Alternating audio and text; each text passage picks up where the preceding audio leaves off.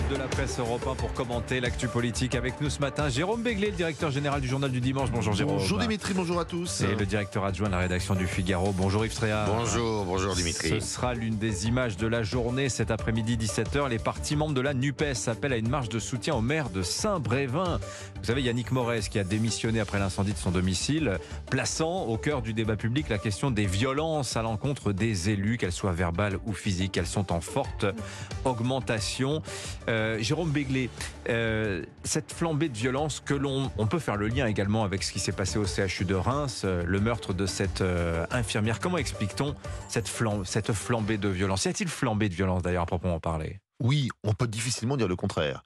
Euh, le problème, c'est que cette flambée de violence, elle se cultive, je dirais, dès le plus jeune âge et même dans des cercles presque autorisés que sont les réseaux sociaux. C'est-à-dire que quand vous pouvez impunément, sous pseudo, insulter, diffamer, menacer, euh, euh, en toute impunité et sans qu'il y ait une police de quoi que ce soit, en tout cas c'est pas celle des réseaux sociaux, ni qu'il y ait euh, une autorité supérieure pour dire là il y a une bande qui a été franchie, donc on va peut-être euh, Mm. réfléchir à faire descendre la température. Oui. Après, ben, cette euh, violence, vous grandissez avec, elle est reproductible, y compris dans la vie réelle. Est-ce qu'on va la contrecarrer, vous pensez, avec toutes ces annonces faites du gouvernement? Vous avez vu, il y a un pacte sécurité, un centre d'analyse de lutte contre les violences faites aux élus, des référents sécurité, 3400 dans tout le pays pour que chaque maire sache qui appeler si jamais il se fait attaquer, Ouais, etc. bon, D'abord, elle est euh, occidentale, elle est même mondiale, cette euh, flambée de Oui. violence. Elle n'est pas que française. Alors, ça peut nous, assurer, nous rassurer ou nous inquiéter. Après, je crois absolument pas à ça. Moi, je crois à deux choses. Un, tout se décide à l'école avant 15 ans. Et que si euh, il n'y a pas une école, une éducation nationale qui dit que lorsqu'un prof ou une prof rentre dans la classe, on se lève, qu'on dit merci, bonjour, au revoir, monsieur, madame, euh, et que si déjà les enfants sont pas euh, serrés, si je puis dire, pris en main avec ces motifs-là dès leur plus jeune âge, ça donne euh, ce que ça donne à 18 ans, 20 ans et plus, premièrement. Et deuxièmement, lorsqu'on passe à l'acte, lorsque, bon, je crois que la tolérance zéro, Oui. voire les peines automatiques dans lesquelles on ne discute plus. Vous savez, mon client, il n'a pas voulu faire ça, il a une enfance malheureuse, et puis s'il avait su, il aurait fait autrement. Bon, Oui.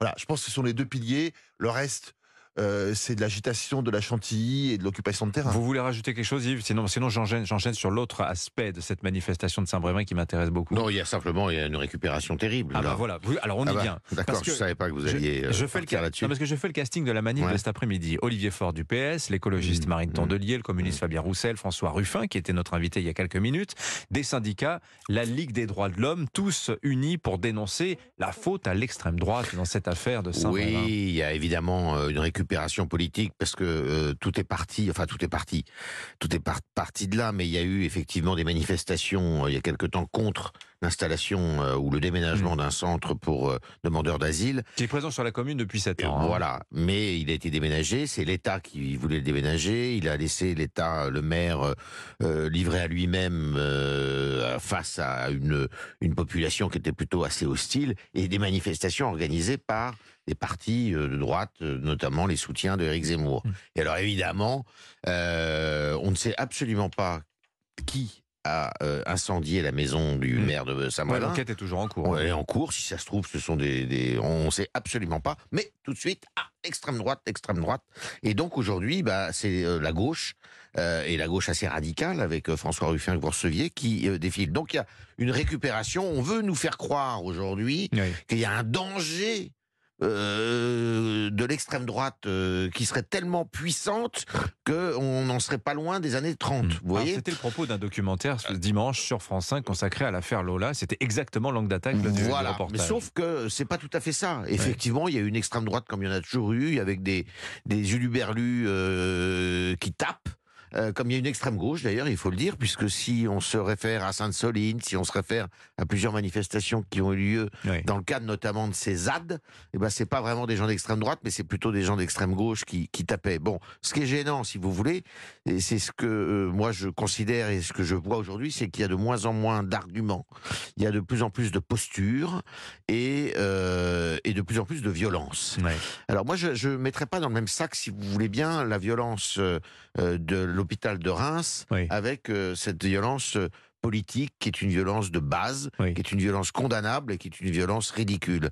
Euh, ce qu'il faut voir dans la- l'affaire de Reims aussi, c'est qu'il y a une faille judiciaire. Encore une fois. Avant tout. Avant tout. C'est-à-dire que vous avez un homme là qui vient, euh, on ne sait pas trop pourquoi d'ailleurs, on ne sait pas dans quel état il est, semble-t-il qu'il ait quand même quelques troubles mentaux, qui Mhm. vient taper sur des gens dans un hôpital psychiatrique. Mais il a, dit, il, a, il a déclaré aux enquêteurs en vouloir. euh, il voulait se venger après Oui, avoir bah, été maltraité en toujours se- psychiatrie. Voilà, mais sauf que euh, justement, À chaque il fois a. qu'il croisera une blouse blanche, il la plantera. la voilà c'est pas la première fois qu'il le fait, qu'il Oui. qu'il tente justement de planter. Oui. Et euh, la, la fois précédente, eh ben, Ouais. il a été laissé libre. On va passer le, ba- le bâton de et il n'aurait jamais dû sortir euh, d'un centre de poursuite. euh, Bah oui. en tout cas De fermé, contrôle. que, que ce soit une prison, un ersatz de prison, ou que Mm. ce soit un, un hôpital psychi- psychiatrique ou un, ou un ersatz d'hôpital psychiatrique, évidemment. Et on en revient toujours au même problème. C'est les récidivistes ou les multirécidivistes. Que ça s'appelle OQTF, que ça s'appelle peine de prison non exécutée, que ça s'appelle libération anticipée avec un vrai faux contrôle judiciaire. On retrouve toujours ces gens-là quelques semaines, quelques mois plus tard, Mhm. au centre euh, tentative, d'une tentative de crime ou de délit. Et le jour où on aura compris que le problème, c'est pas que. euh, bah, il- il- on dit, mais on n'a pas assez de place en psychiatrie, on n'a pas assez de place en prison, donc on n'y va pas. Mais le problème, c'est, le problème, c'est qu'on ne peut pas indexer la sévérité d'un jugement ou d'un arrêt selon les places de prison. Bah oui, mais Euh, on doit cas. donner l'hôtellerie nécessaire, on doit donner effectivement les places nécessaires en psychiatrie ou en prison pour ça.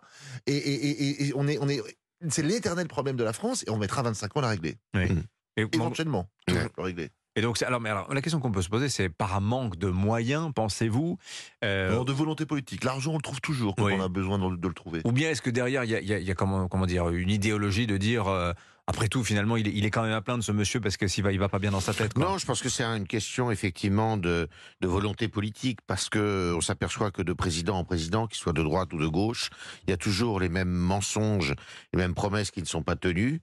Et euh, c'est vrai pour les places de prison, c'est vrai pour l'hôpital.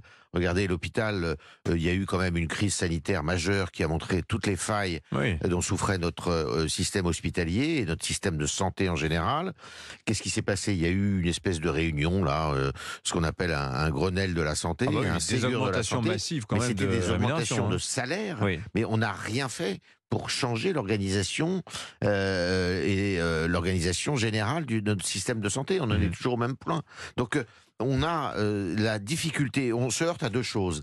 Au manque de courage euh, de la, du personnel politique qui souvent euh, euh, bah, se euh, redoute des mouvements, de- des- manifestations et des mouvements sociaux, et puis un corporatisme qui Terrible. est terrible Mhm. dans, dans tous les métiers, dans toutes les professions. Mais comment joue le corporatisme, par exemple, dans cette affaire de, cette affaire de Reims? Non, non, mais pas. Oui. euh, attention, le C'est corporatisme. c'est pas sur l'affaire de Reims. C'est la, c'est la réorganisation de l'hôpital. Et Euh. puis les moyens donnés, Hmm. très souvent, dès que vous touchez quelque chose, et ben, vous, dest- vous, vous- le, le château de sable s'effondre. Et à ce moment-là, euh, vous avez un mouvement social terrible. Quoi. On a Jean dit que les préfets n'étaient pas ceux qui géraient le mieux possible les hôpitaux, donc on a créé les, et les comment, comment dirais-je, les professions de santé, donc on a créé les ARS pour s'apercevoir en période Covid que les ARS étaient une couche supplémentaire dans mille feuilles. Je rappelle ce chiffre nous a tous fait peur et rien n'a changé depuis deux ans. C'est que la PHP, qui est le premier employeur d'Île-de-France, euh, il y a 40% d'administratifs au sein de la PHP, donc de non-médecins. Euh, euh, on a vu que lorsqu'on redonnait le pouvoir et la direction des hôpitaux à des médecins, à des vrais médecins, ben les choses se passaient un petit peu mieux. Tout le monde allait dans le même sens. Et l'intérêt, c'était l'intérêt du malade et pas l'intérêt Mm. organisationnel de savoir comment euh, il fallait gérer le service de psychiatrie ou le service de neurologie, non pas vu par un médecin, mais vu par un énarque, par Mm. quelqu'un qui vient de débarquer il y a trois semaines pour expliquer qu'il avait une idée géniale pour rendre l'hôpital infiniment plus praticable. Merci Jérôme Béglé, du journal du dimanche, Yves Tréhard, du Figaro. Merci. Merci. à tous les deux. Et donc je vous rappelle, Bonne 17h, journée. bonne journée. 17h, cette marche à l'appel de la gauche, donc à Saint-Brévin. Et à midi, minute de silence dans les hôpitaux à la mémoire de Karen, donc cette euh, infirmière poignardée et morte depuis. Euh, ce sera à suivre en direct, évidemment, sur Europe 1, Europe 1 midi avec Romain Desarbres, midi, 13h, Europe 1 midi. 01